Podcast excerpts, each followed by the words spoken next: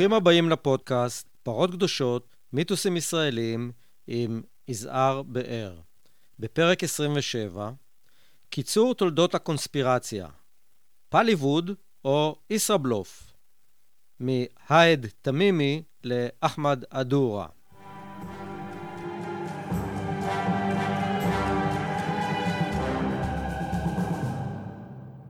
שאלה מה משותף להאד תמימי, שנאשמת כי סתרה לקצין צה"ל בכפר נבי סאלח, לפרשת הרופא העזתי, עז-עדין אבו אל-אש, שאיבד את שלוש בנותיו בהפגזה של טנק צה"לי במבצע עופרת יצוקה, ולהריגתם של שני תלמידי בית ספר בביטוניה במאי 2014.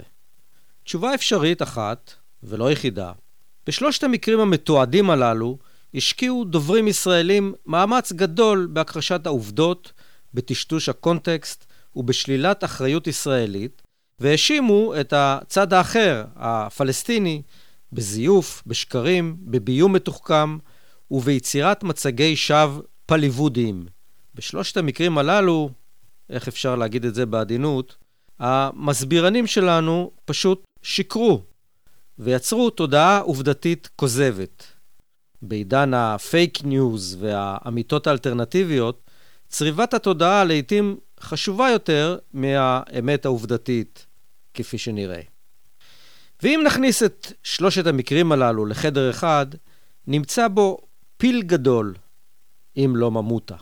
נגלה שם פרשה מכוננת אחת, שאחריה הכל השתנה. את פרשת הילד מוחמד א-דורה, שנורה למוות בצומת נצרים בדצמבר 2000, פרשה שהולידה גם את המושג פליווד, פרשה שרישומה ממשיך להשפיע על השיח הציבורי הנוגע למתרחש בשטחים באופן עמוק יותר ממה שרובנו יודעים.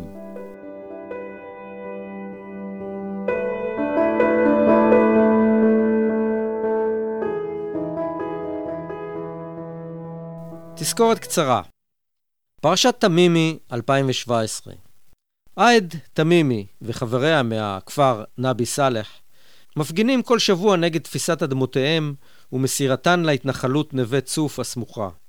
בתקופה שקדמה לתיעוד הסתירה המתוקשרת שהעניקה לקצין צה"ל, קרו כמה דברים לבני משפחתה. מוסטפא תמימי, בן דודה של העד, נורה בראשו למוות על ידי חייל מחטיבת כפיר ב-2012. שנה אחר כך נהרג קרוב משפחה אחר, רושדי תמימי, כאשר הפגין בכפר וחייל מילואים ירה בו, למרות שלא היה חמוש. כמה שעות לפני האירוע שבו העד תועדה סותרת לקצין צה"ל, בן דוד אחר שלה, מוחמד תמימי, נורה בראשו על ידי חייל צה"ל. איש מהחיילים שירו לא הועמד עד היום לדין, אבל עהד תמימי נעצרה בשל אותה סתירה מתועדת עד לתום ההליכים, בשל הלחץ הציבורי ובגלל החשש כי הנערה הבלונדינית הזוהמת תהפוך לאייקון עולמי שיזיק להסברה הישראלית, כמו בפרשת אדורה. ההתבטאות הבוטה והמוזרה ביותר בפרשה של דובר ישראלי רשמי, והמעניינת, כפי שנראה בהמשך, שייכת ללא ספק לסגן השר ושגרירנו לשעבר בארצות הברית, חבר הכנסת מייקל אורן, שהעלה לאחרונה חשד שמשפחת תמימי בכלל אינה אמיתית, היא זיוף. פרשת עז-א-דין אבו אל-אש, 2009. הרופא הסימפטי ודובר העברית מעזה ריגש מאות אלפי ישראלים שפגשו בו כשפרץ לסלון ביתם דרך הטלוויזיה, לאחר ששני פגזי טנק שנורו לחלון ביתו הרגו בשוגג שלוש מבנותיו. יש הטוענים כי האירוע הטרגי ששודר באופן חי בערוץ 10 ב-16 בינואר 2009, באמצעות הכתב שלומי אלדר, קיצר את מבצע עופרת יצוקה ודחף לסיומו. מי שעקב מקרוב אחרי הפרשה ואחרי סיקורה התקשורתי, יכול היה להבחין איך בהדרגה הולכת ונרקמת מעין תיאוריית קשר שמנסה להסיר מעל ישראל את האחריות לירי על הבית.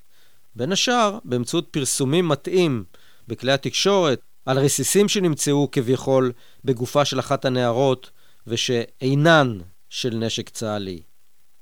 אי אפשר היה שלא לזהות את טביעת ידם הגסה של גורמי ההסברה. הנה אחד מהם, בידיעה בידיעות אחרונות מיום 19 בינואר 2009, שכותרתה נבדק האם בנות הרופא נהרגו מגראד.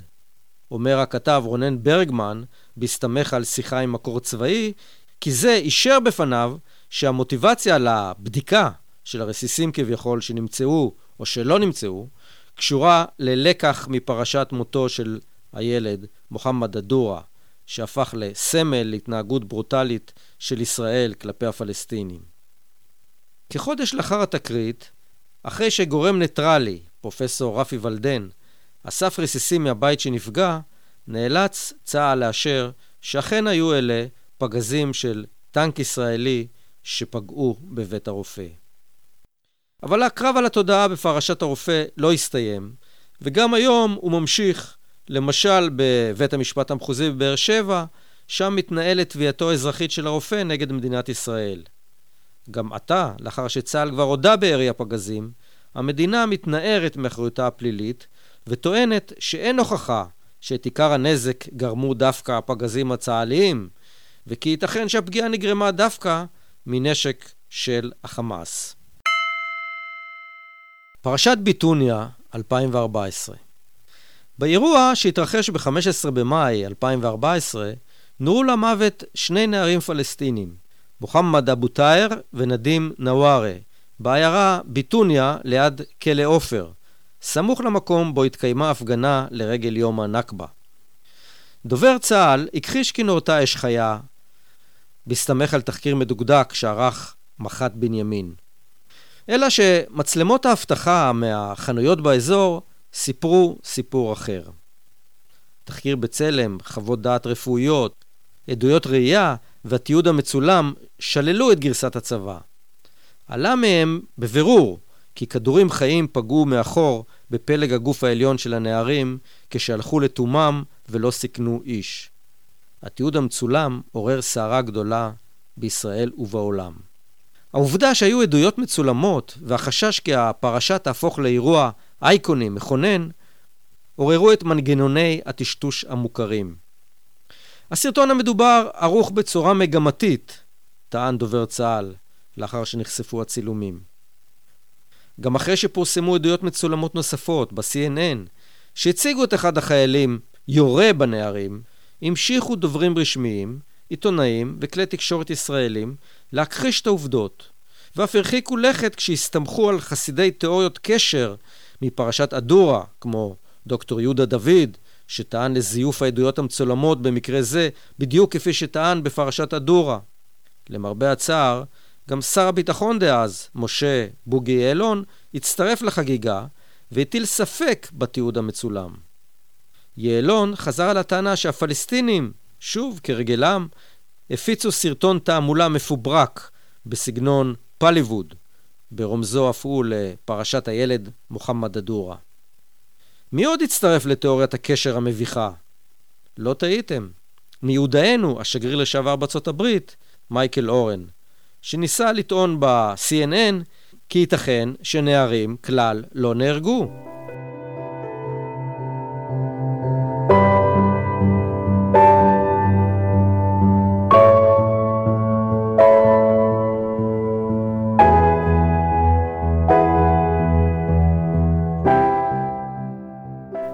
שישה חודשים אחרי פרסום סרטון הווידאו המתעד את הרג שני הנערים בביטוניה, נעצר לוחם מג"ב בחשד להריגת השניים באש חיה. אחרי ניסיונות הטיוח בכל הדרגים, נאלצה לבסוף הפרקליטות להגיש כתב אישום נגד המג"בנית באשמת גרימת מוות ברשלנות, לאחר שהסדר טיעון קבע כי כדור חי השתרבב בטעות למחסניתו, והוא שגרם למותו של אחד הנערים. נחזור לפרשה האחרונה והטריה, פרשת הנערה העד תמימי. כבר לפני שנתיים כונסה ועדת משנה חסויה של ועדת החוץ והביטחון לדון במה עושים מול הילדה המתבגרת והחוצפנית שנוהגת להתייצב מול חיילי צה"ל שנכנסים לכפרה ואשר בזכות כך הפכה למין אייקון פלסטיני בעולם ולסמל של מאבק דוד בגוליית. ההחלטה הייתה לחפש חומר הסברתי מרשיע על משפחת תמימי, חומר שכנראה לא ממש נמצא. אז מה עושים מול המציאות הקשה? מנסים להמציא מציאות אלטרנטיבית. לא במקרה, לאחר פרשת הסתירה, יזם סגן השר, חבר הכנסת מייקל אורן, דיון מיוחד בכנסת, בניסיון לברר אם מדובר במשפחה לא אמיתית, שהורכבה באופן מיוחד עבור הפרופגנדה הפלסטינית. סגן השר אורן הסביר לעיתונאים כי הילדים נבחרו על פי חזותם.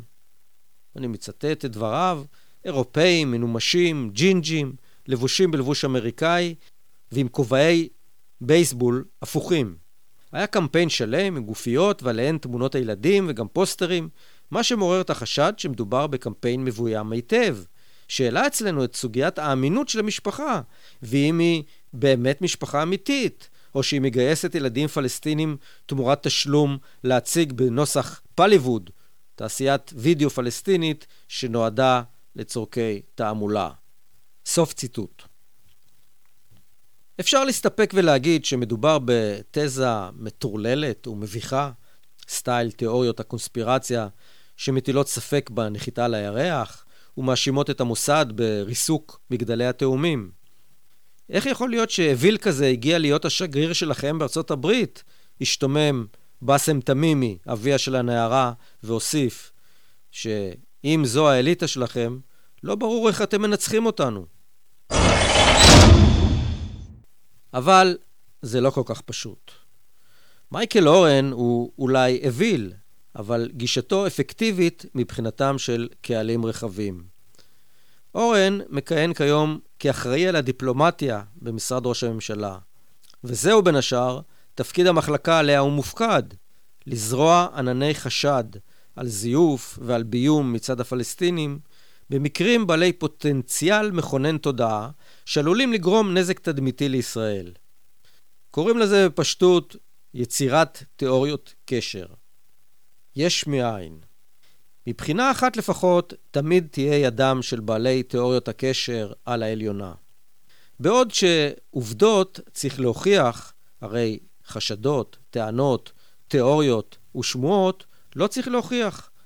מספיק לזרוק לחלל האוויר תמהיל של ספקות, חשדות ושמועות לא מבוססות כדי לערער את אחיזתן של העובדות המבוססות בתודעה הציבורית. כמו שאומר הפתגם הערבי, זרוק את הטיט על הקיר, אם לא יידבק, לבטח ישיר סימן. בסוף שנות ה-60, כשהייתי ילד, האזנו לכל הרעם מקהיר וגיחכנו על השקרים הגסים והמגושמים של הערבים. כשרצינו לדעת את האמת, האזנו להודעות דובר צה"ל. מאז זרמו הרבה מים בנילוס, וגם בירקון, ודוברים ישראלים רשמיים מתועדים שוב ושוב באי אמירת אמת וביצירת תודעה עובדתית כוזבת. בפרק זה ננסה אם כן להבין למה ואיך זה קורה, שמתברר בשנים האחרונות יותר ויותר שדוברינו הרשמיים מזייפים.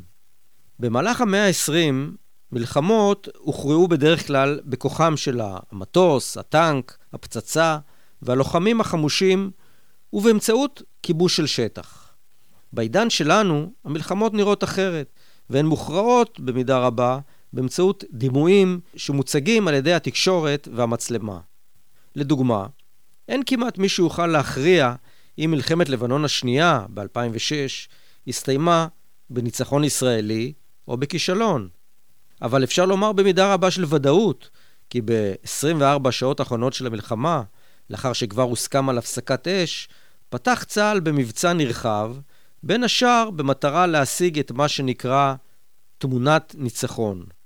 המבצע האחרון הזה של המלחמה, שעלה בחייהם של 35 חיילי צה"ל, מדגים את ההבנה אליה הגיעו מקבלי ההחלטות שלנו, שתוצאות קונפליקט צבאי ולאומי נקבעים על ידי התודעה, הסמלים והדימויים, לא פחות מאשר מספר הטנקים והמטוסים שהושמדו, או מהשטח שנכבש, או ממספר האבדות שנגרם לצד השני. ההבנה הזאת, שהתרחבה גם אל הניהול השוטף של הסכסוך, הולידה אסטרטגיה חדשה לניצחון במלחמות תודעתיות. אפשר לכנות אותה בתחבולות תעשה לך מלחמה, ואפשר לכנות אותה בפשטות ישראבלוף. הטענה הזאת, שמעוררת באופן טבעי אי נוחות, מחייבת אותנו לחזור אל פרשה מכוננת תודעה שזעזעה את אמות הסיפים והשפיעה באופן בולט על כל השגעת הזאת. פרשת הילד, מוחמד א-דורה, שנקלע עם אביו לחילופי אש בצומת נצרים בעזה בראשית האינתיפאדה השנייה, הוא מת בזרועותיו לנוכח מצלמת הטלוויזיה הצרפתית ולעיני מיליוני צופים נדהמים בכל העולם. התמונות הללו נצרבו בתודעה הציבורית והפכו את הילד לאייקון לאומי בעיני הפלסטינים ותומכיהם, או למוצג פליוודי מזויף בעיני ישראלים ויהודים רבים בעולם. פליווד מורכב מצירוף המילים פלסטינים והוליווד.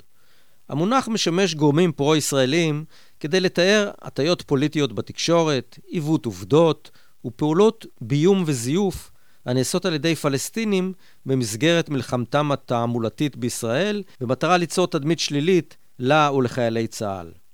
את המושג טבע ב-2005 פרופסור ריצ'רד לנדס מאוניברסיטת פרינסטון, בסרט אינטרנט בן 18 דקות בשם על פי מקורות פלסטיניים, שמתמקד בפרשת הילד מוחמד א-דורה.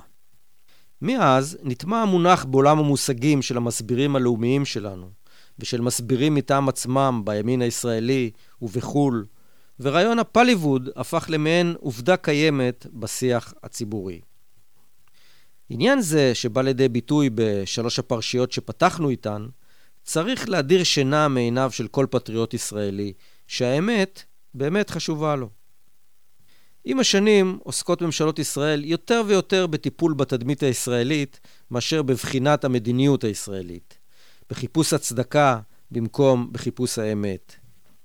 ביולי 2007, שנה אחרי מלחמת לבנון השנייה, ושנתיים אחרי פרסום הסרט של ריצ'רד לנדס, קיבלה ממשלת ישראל החלטה על הקמת מערך הסברה לאומי, שיהיה כפוף למשרד ראש הממשלה, ותפקידו יהיה לקבוע ולתאם את מסרי העל של מדינת ישראל. מאז מבצע עמוד ענן ב-2012, מפעיל מטה הסברה לאומי מערך שלם של אזרחים ישראלים בארץ ובחו"ל, המסייעים בהפצת תמונות, סרטונים וחומרי הסברה ישראליים בכלי התקשורת המסורתיים וברשתות החברתיות, וכן הוא מפעיל מוקד תקשורת בו מתנדבים למעלה מ-25 אלף איש שהוכשרו להילחם על התודעה בכל האמצעים המוכרים על ידי פסיכולוגיית ההמונים. כל פעילויות ההסברה, תעמולה, נערכות מאחורי הקלעים ובמעטה סודיות רחב. העובדה הכמעט יחידה החשופה לעין הציבור היא כי בראש מטה ההסברה הלאומי עומד, מאז הקמתו, פקיד ממשלתי בשם ירדן ותיקאי. בממשלת נתניהו הנוכחית מונה השר לביטחון פנים גלעד ארדן לאחראי גם על המשרד לנושאים אסטרטגיים והסברה. לרשותו עומד תקציב עתק של עשרות מיליונים, באמצעותו הוא בין השאר מממן תוכניות של הכשרת מסבירנים, רוכש כתבות בכלי תקשורת בישראל ומפעיל קמפיין עולמי נגד תנועת ה-BDS. פעילויות אלה כאמור אינן חשופות לעין הציבור, וארדן אף מקדם בחודשים האחרונים יוזמה שתחריג את פעילות משרדו מחוק חופש המידע. עיתון הארץ חשף כי ארדן מתכנן גם להקים מאגר מידע על אזרחים ישראלים התומכים בתנועת החרם על ישראל. עובדה נוספת המלמדת עד כמה הסברה לאומית ואידיאולוגיה ימנית הולכים היום ביחד, היא תחומי ההשקעות של משרד ההסברה, המוגדרים בין השאר כהוצאת משלחות לאזורים אני מצטט, מאותגרי דה-לגיטימציה, שיתוף פעולה עם עמותת אש התורה, הדתית-ימנית, להבאת משלחות סטודנטים מארצות הברית, והבאת משלחות מחו"ל לביקורים בהתנחלויות בשומרון. מטרת עבודת המשרד, כפי שאמרה המנכ"לית שלו, סימה וקנין גיל, לשעבר הצנזורית הראשית, היא לא פחות מניצחון במערכה על התודעה. או בלשונה, ניצחון במערכה יושג כאשר הנרטיב בעולם לא יהיה ישראל שווה אפרטהייד. אבל האם ניצחון במערכה התודעתית יכול להיות מבודד מהפרובלמטיקה האמיתית של הקונפליקט ומשאלות כמו הכיבוש וההתנחלויות? והאם הוא מכשיר את השימוש בכל האמצעים? ומתי נחצים הגבולות וגולשים לפגיעה באזרחי המדינה עצמם? עוד משהו על תיאוריות קשר ועל צריבת התודעה. בתקופת הבחירות בארצות הברית שגשגה תעשייה שלמה של תיאוריות קשר, קונספירציה ופייק ניוז. בתיאוריית הקונספירציה על אודות רשת פדופיליה שניהלה הילרי קלינטון, מאמינים עד היום רבים. השקרים הוויראליים שהופיעו ברשתות החברתיות ובתחנות רדיו מקומיות סייעו לטראמפ להיבחר. לא במקרה אמר סטיב בנון, מנכ"ל הקמפיין שלו, בריאיון לוול סטריט ג'ורנל, שהוא שואב השראה מלני ריפנשטל, במאית הבית של היטלר, והוסיף שצריך ללמוד מהמאסטרים של העבר איך להעביר רעיונות.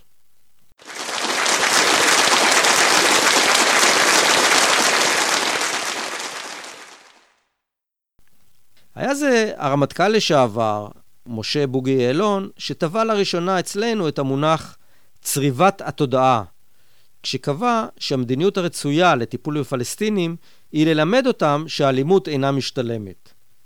במשך השנים התרחב המושג וכלל בתוכו את המערכה הכוללת על התודעה בהקשר לסכסוך הישראלי-פלסטיני.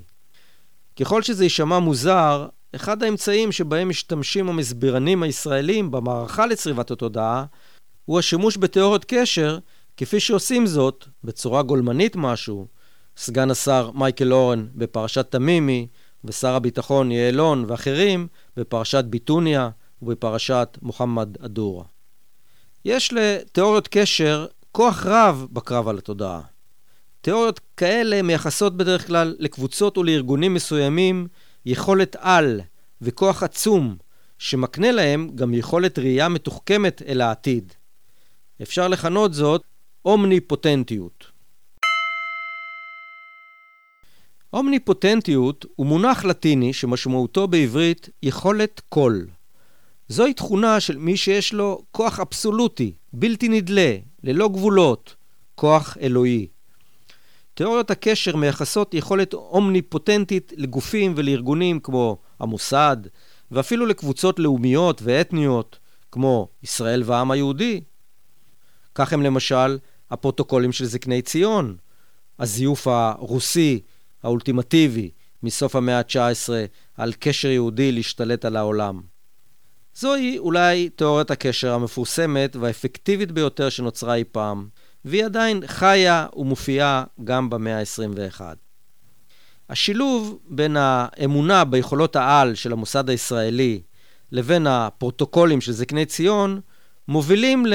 ליצירת עלילות אנטישמיות או אנטי-ישראליות, כמו לדוגמה עלילת לאן נעלמו 4,000 הישראלים והיהודים מבנייני התאומים בניו יורק, הטענה שהמוסד הזהיר יהודים וישראלים שלא להגיע לעבודה במגדלי התאומים ב-11 בספטמבר 2001.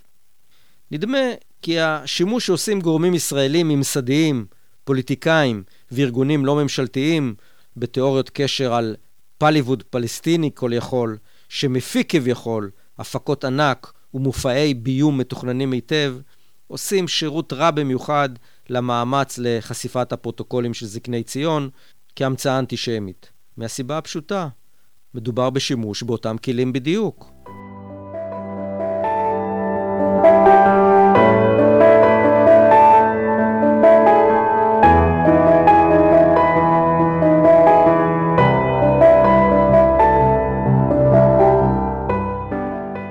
מה מניע אנשים להפיץ תיאוריות קשר משוללות היגיון?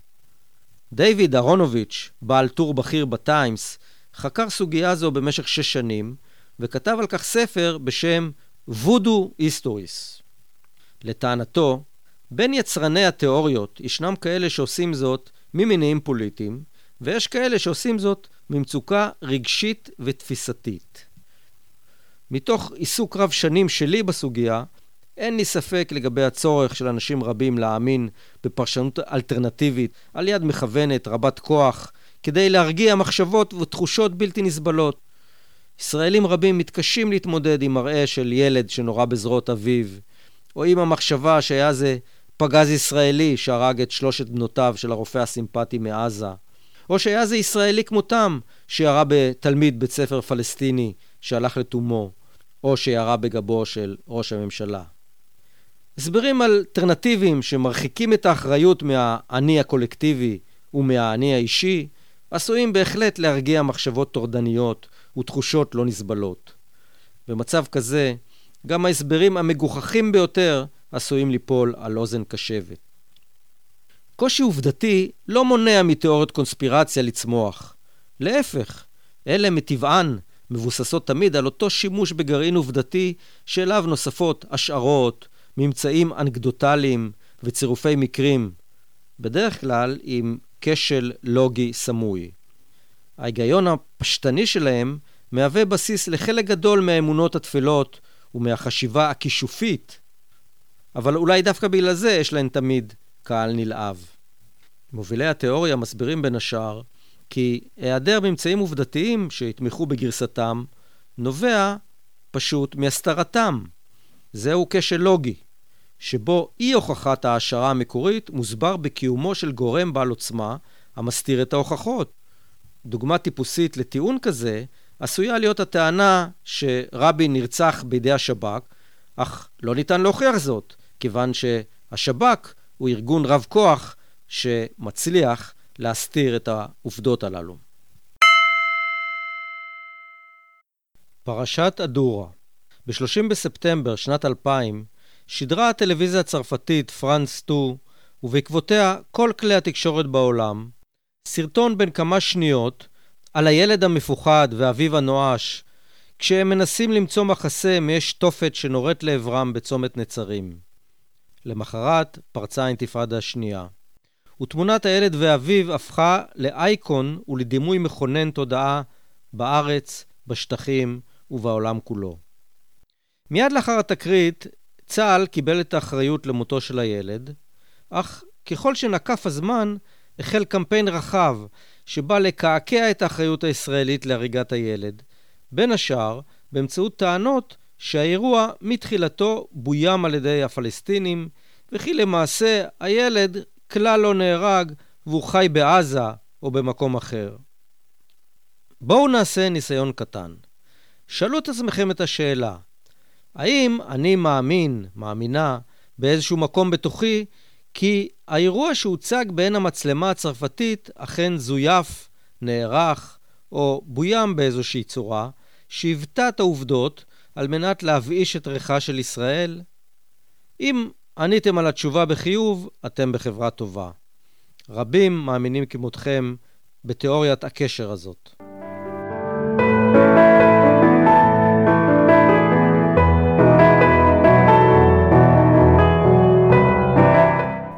פנינו לשארל אנדרלן, כתב תחנת הטלוויזיה פרנס 2, ששידר את הכתבה המקורית על אדורה, הכתבה ששינתה במידה רבה את חייו, כדי לבדוק מה קרה שם באמת מנקודת ראותו. אנדרלן, שפעל כעיתונאי בישראל במשך 30 שנה, יודע שלשקר אולי אין רגליים, אבל לבטח יש לו כנפיים.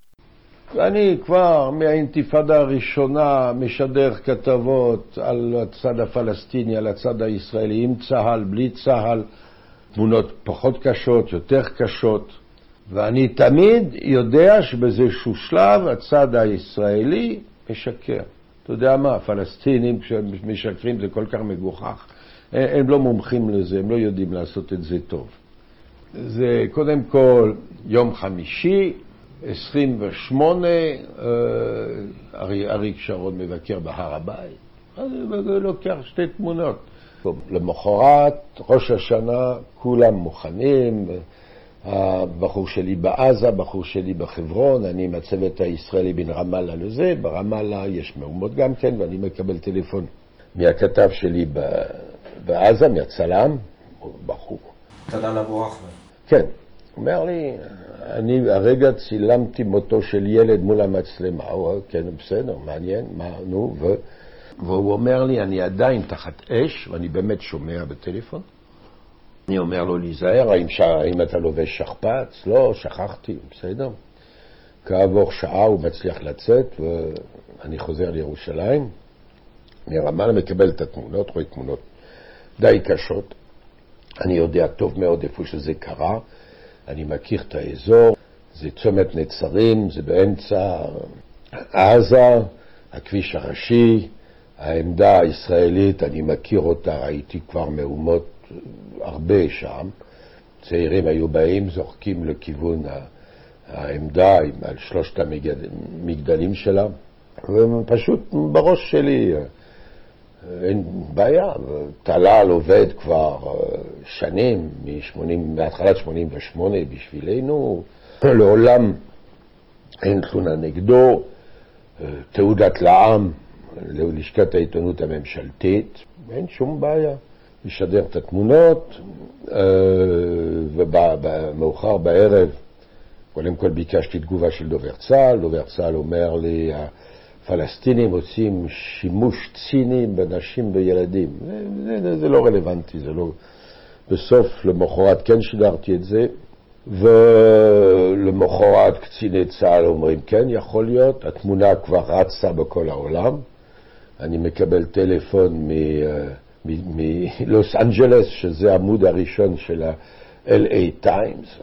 הם הביאו, התמונה, סיפור עושה רעש, ולמחרת, זאת אומרת, ראשון באוקטובר, אני אומר לטלל, אתה בבית חולים, מצלם הכל, התיק הרפואי, הרופאים, האבא פצוע, הכל, הכל, הכל, ועושים עוד כתבה למחרת בערב, ויש קצת תגובות של קצינים בכירים, יכול להיות שזה ירי שלנו, שהחיילים ראו משהו מאיים מאחורי החבית, בסדר. ונכנסים לתקופה של שלוש-ארבע כתבות ביום. יש לי תגבורת מצרפת, ואף אחד כבר אצלי במשרד חושב על, על אלדוע. אנחנו עשרות, מאות קלטות שמגיעות, שאנחנו מצלמים ומשדרים על סיפורים, סיפורים, סיפורים. וחודש אחרי זה אני שומע יום טוב סמיה, האלוף פיקוד הדרום עושים מסיבת עיתונאים. ידעתי שיש איזה משהו, כי uh, כמה אנשים מוזרים ביקשו מאיתנו חומר. עכשיו אנחנו לא נותנים חומר. רגע, בהתחלה האישור הוא מהדרגים הבכירים ביותר, שמאשרים שזה ירי צה"לי, כולל... שזה כנראה, הם לא, אף פעם כן. לא אמרו את זה בוודאות. כולל בוגי יעלון. כן, כן. אנחנו קיבלנו כל מיני טלפונים מוזרים מאיזה איש צבא, תן לנו את החומר. קודם כל נתתי קלטת VHS לדובר צה"ל על מנת שייתנו לי תגובה. ועכשיו פתאום מבקשים ממני אה, כל החומר, איזה חומר? קודם כל, אני אפילו לא, לא ידעתי איפה החומר עד שהבאתי את הקלטות המקוריות. ואנחנו שואלים את דובר צה"ל, האם אתם, יש חקירה ומשהו. אם יש חקירה, חבר'ה, אנחנו מוכנים ללכת על כל מה שרוצים, אבל רוצים את זה לפי סטנדרטים משפטיים ישראלים, או לפחות אה, לפי סטנדרטים בינלאומיים. לא, לא, לא עושים חקירה, הכל בסדר. טוב. ויש לי את המסיבת עיתונאים המוזרה של יום טוב סמיה, שאני הולך לכסות. למה אני אומר מוזרה? כי uh, קודם כל הוא מסביר שעל הווידאו רואים הפזקים של כדורים שנורו מהצד. א', על, על וידאו שצולם עם הציוד הרגיל של טלוויזיה, אתה לא רואה כדורים באוויר, לזה אתה צריך מצלמה מיוחדת, אה, מדעית, אה, שמצלמת בצורה אחרת לגמרי, ככה שזה שטות ואף אחד לא, לא, לא, לא אמר לאלוף דב סמיה שהוא מדבר שטויות. עכשיו, הוא גם מראה פתאום תמונות מאיזה מסלט, אבל הוא מגיע עד העמדה, ובעמדה כבר הוא מפסיק, הוא אומר אין לנו תמונות אחרי זה. לא, המזל"ט הפסיק לצלם כשהוא הגיע לקיר איפה שהיה, על דורה. מוזר. אני משדר שתי כתבות על המסיבות עיתונאים של, של יום טוב סמיה, אחד באותו יום עם הטיעונים שלו, ולמחרת אני מסביר למה זה פשוט לא נכון. אגב, בראשון באוקטובר, למחרת המקרה, אבא של אלדורה נלקח לבית חולים הצבאי הגדול ברבת עמון, שם המלך עבדאללה הלך לבקר אותו, והוא קיבל, הוא עבר ניתוחים וקיבל לגמרי טיפולים בירדן. כמה עיתונאים ישראלים שבוע אחרי זה הלכו לראיין אותו בירדן. ואני, בסדר, שידרנו גם הטיעונים של יום טוב סמיה, ואני שוכח. וכבר אנחנו מגיעים כבר לאביב 2001. שלושה אנשים בפריז, הוגי דעות, פינקלקרוט הפילוסוף, טרנרו החוקר ושמואל טריגנו, פרופסור לסוציולוגיה מאוד קרוב לדת היהודית, הוא, הוא נחשב כימני בקהילה היהודית. יש מסיבת עיתונאים של האלוף הישראלי שאומר שזה לא ישראלים, צה"ל שהרג את הילד מועמד אלדורה והעיתונות הצרפתית ששידרה את זה משקרת. קודם כל, יום טוב סמיה באותה תקופה לא, אף פעם לא קבע שהפלסטינים לא הרגו אותו. שפלסטינים הרגו אותו. הוא לא קבע. כן, הוא, הוא לא קבע, הוא קבע שצה"ל לא הרג אותו, וכנראה שהירי בא מהצד הפלסטיני. כנראה. בסדר, אני יכול לחיות עם כנראה, אבל כבר בצרפת זה הופך לוודאות. הפלסטינים הרגו אותו. טוב, זה רץ, בחור אחד עולה על זה ועושה מזה קריירה, קרסנטי, הוא הולך לראיין כתב של יורופ נאמבר 1 פה ואומר לו, אני אחסל את, צריך לחסל את אנדרלין, מה, מה יש לי איתו, אין לי כלום, אין לי קשר איתו, אני לא מכיר אותו. ופה התחילה, מה, 12-13 שנה של סיפור. בשלב ראשון אנחנו הגשנו תביעות דיבה בצרפת נגד כל מיני אנשים, קיבלתי כמה אלפי יורו פיצויים. הגשנו גם פרנס דו ואני, הגשנו תביעות דיבה נגד קרסנטי. באיזשהו שלב, ב-2009, הוא זוכה, והלכנו לבית דין הגבוה לערעורים, שביטל את הזיכוי, חזרנו, ו-2013, סוף יוני, הוא נידון ל-7,000 יורו קנס. מה שמעניין זה שבועיים לפני זה... זה, זה היה פסק הדין האחרון בפרשה. כן, כן, לא היה יותר. שאנחנו ניצחנו, אבל שבועיים לפני הפסק הדין האחרון הזה, ממשלת ישראל פרסמה דוח וחתימת uh, יעלון ושטייניץ, שאז לא, יעלון לא היה שר uh, לעניינים אסטרטגיים, נדמה לי, בחתימת האלוף קופר וסר, שהמסקנה היא שכנראה הילד עוד חי בעזה, וזה מה שהם אומרים בעיתונות. עכשיו, זה סיפור פנטסטי, זה סיפור מעניין.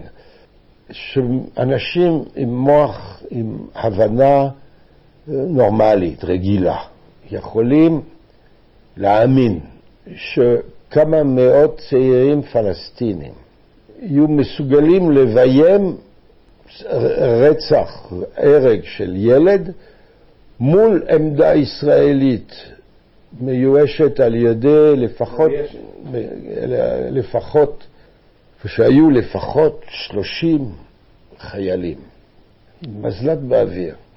ואחרי זה שהבית חולים בעזה השתתף בביום, שהשגריר ירדן בישראל ייקח את הפצוע לרבת עמון, וששם הרופאים ירדנים גם כן השתתפו בביום, זה פנטסטי, ומאמינים בזה. אם עושים היום סקר פה ברחוב, רוב הישראלים יחשבו שמועמד אלדורה חי ונמצא ושהכל זה בוים. אז אני רוצה לשאול אותך פה, כשאנחנו מדברים על אה, מיתוסים, יצירת מיתוסים, אני, אני חושב שאני פגשתי את אה, קרסנטי בכמה מהאירועים הפומביים שבהם הוא מציג את הטענות שלו, מדוע זה ביום של אנדרלין. וטענות שלו שם מבוססות על שברי מידע, לא יכול להיות שאמבולנס יגיע כל כך מהר, טענות שאתה מפרק אותן אחת לאחת באמת אי אפשר, מצד אחד אי אפשר להשתכנע מאף אחת מהן, ובטח לא מהמכלול שלהן, אבל דבר שני, נורא קשה לשלול אותם, כיוון ש... שאתה לא יכול לשלול מישהו שאומר, הוא משקר. אנדרלנד משקר. וכאן, אני, כיוון שמדובר במיתוס שכל כך תפס בציבור, ובתיאוריית קונספירציה שהצליחה בצורה בלתי רגילה, יש לך הסבר איך זה הצליח? אנשים רוצים להאמין. קודם כל, התמונות כל כך חזקות, אולי למעשה הן לא קיימות. זה, זה כל כך קשה לראות ש... בסדר, זה, זה לא אמת, זה לא קיים. בשביל, לדוגמה, הקהילה היהודית בצרפת, הם פרסמו לפני כמה שנים מילון של יהדות צרפת מ-44 עד ימינו. זה פורסם בסוף 2013. אה, לא, לא, לא מדובר שם על אינתיפאדה. המילה פלסטיני כמעט לא, לא מופיע. הקונפליקט ישראלי-פלסטיני לא מופיע, וזה 300 אה, שמות, 300 מאמרים. יש מאמר אחד על דורה. על דורה זה, הוא כותב, גם אחרי המשפט ש, שזכינו, ועל המאמר, בתוך המילון, כותב זה, זה בוים. אם זה בוים, אז הכל בוים, הכל לא אמיתי. זאת אומרת, האינתיפאדה לא קיימת. התיאוריית הקונספירציה מאפשרת לבן אדם להתעלם מהעובדות. אם, אם פרשת מוחמד א-דורה היא ביום, אז אולי ייתכן וכל מאות הילדים שנהרגו בתקופת האינתיפאדה... קרסנטי אמר את זה בבית משפט. כל התמונות מעזה שקריות, הכל. הכל, הוא אמר את זה. אחד מחוקרי תיאוריות הקונספירציה טען שמאחר ויש הרבה קונספירציות אה, עולמיות, למשל שהנחיתה לירח לא הייתה ולא נבראה, שזה דיון, שהוא אמר שבעצם לביים נחיתה לירח זה הרבה יותר מסובך מאשר לנחות על הירח. תשמע, ב-14 במאי 2013, מהומות הנכבה באזור רמאללה, המחסום באזור ביטוניה. במשך היום אנחנו שומעים, שני צעירים פלסטינים נהרגו שם. דובר צה"ל מוציא הודעה, היו מהומות, אה, הותקף, אבל חיילי צה"ל ירו רק כדורי גומי. הפלסטינים אומרים, לא נכון, נהרגו מאש חיה. מזל ביש, היו שם מצלמות אה, אבטחה לחנויות הפלסטיניות בסביבה. בצלם הלך לקחת את הדיסקים ש... שצולמו, ורואים צעיר פלסטיני עם תיק בית ספר על הגב הולך ופתאום נופל, מת. כעבור כמה זמן, שני הולך, נופל, מת. לא זורק בקבוק תבערה, הכל שקט שם. יעלון, כבר שר הביטחון, אני מכיר את הביום והעריכה של התמונות על ידי הפלסטינים. ומיד האתרים שמומחים לקונספירציה בארצות הברית, אהה, מוחמד א-דורה חוזר על עצמו, הפלסטינים שוב ביימו. התגובה הייתה במשך שנים, זה הצבא שיקר ושיקר ושיקר. אני בשטח, מול נצרים, ילד נופל על ידי עם כדור בראש. מתקשר לדובר צה"ל ולאחרים, ומה קרה? אמרו, אנחנו יורים, זה לא שלנו, אנחנו יורים רק גומי. יש תמונות בלי סוף. לא, לא מתאימות להודעות דובר צה"ל. חוץ מהניסיון העשיר והארוך שלך בשירות בשטחים ככתב, כשאתה רואה את המודלים או את ההתנהלות בשטח, עולה האפשרות שאולי, אולי, אולי זה הילד לא נהרג, או נהרג על ידי פלסטינים? לא, בוודאי שלא. תשמע, עוד פעם, יש אפשר להתווכח עם האמת. אנחנו הצענו לכל בעלי תיאוריית הקונספירציה, אנחנו מוכנים לעזור לאבא להביא מומחים עצמאיים ולהוציא את הגופה ולעשות בדיקת DNA. סירבו כל הזמן. אם באמת, כן, אם באמת מישהו בישראל רוצה, בבקשה, בואו נעשה חקירה, כמו שצריך, אם כולם יבואו, כל החיילים שהיו בעמדה, שלושים מהם, בואו כולנו נעבור פוליגרף, אף אחד לא רוצה את זה. אה, לא, כל ה... כביכול חקירות פנים, טיוח ישראלי על ידי צה"ל וכל מיני גורמים פה מהימין. שטויות, אף אחד לא ביקש מאיתנו בצורה רשמית. אז אה, יעלון ביקש מהשגריר צרפת בישראל שאנחנו ניתן את החומר. רגע, אנחנו לא ת"פ של שגריר צרפת בישראל, יש הנהלה לפרנס 2. אתה יהודי יליד אה, צרפת, נתקלת וחווית בעצמך אנטישמיות בצרפת, ובעקבות פרשת הדורה אתה חווית, אפשר להגיד, אה, תופעות של אנטישמיות מכיוון של יהודים. אתה יכול לספר מה קרה ב-16 השנים האחרונות? אחת התופעות המדהימות בעיניי זה שאנשים רציניים ביותר, אפשר להגיד מהאליטה בארץ, אפילו עורכי עיתונים או כתבים רציניים, טפטף להם הספק שאולי באמת התמונה בוימה, או לא היו דברים מעולם, או לא היו כך בכלל. אתה יכול לזכור את החוויות שאתה עברת מבחינת התקפות עליך בארץ ובחו"ל? תשמע, קודם כל, התיאוריה הבסיסית היא אם אתה חוזר, חוזר, חוזר, חוזר כמה שצריך הרבה הרבה פעמים על שקר, בסוף השקר נקלט. זה תיאוריית התעמולה הבסיסית שקיימת כבר מה... המאה הקודמת, והיה נדמה לי דובר צה"ל שהסביר את זה, ותמיד משקר נשאר משהו.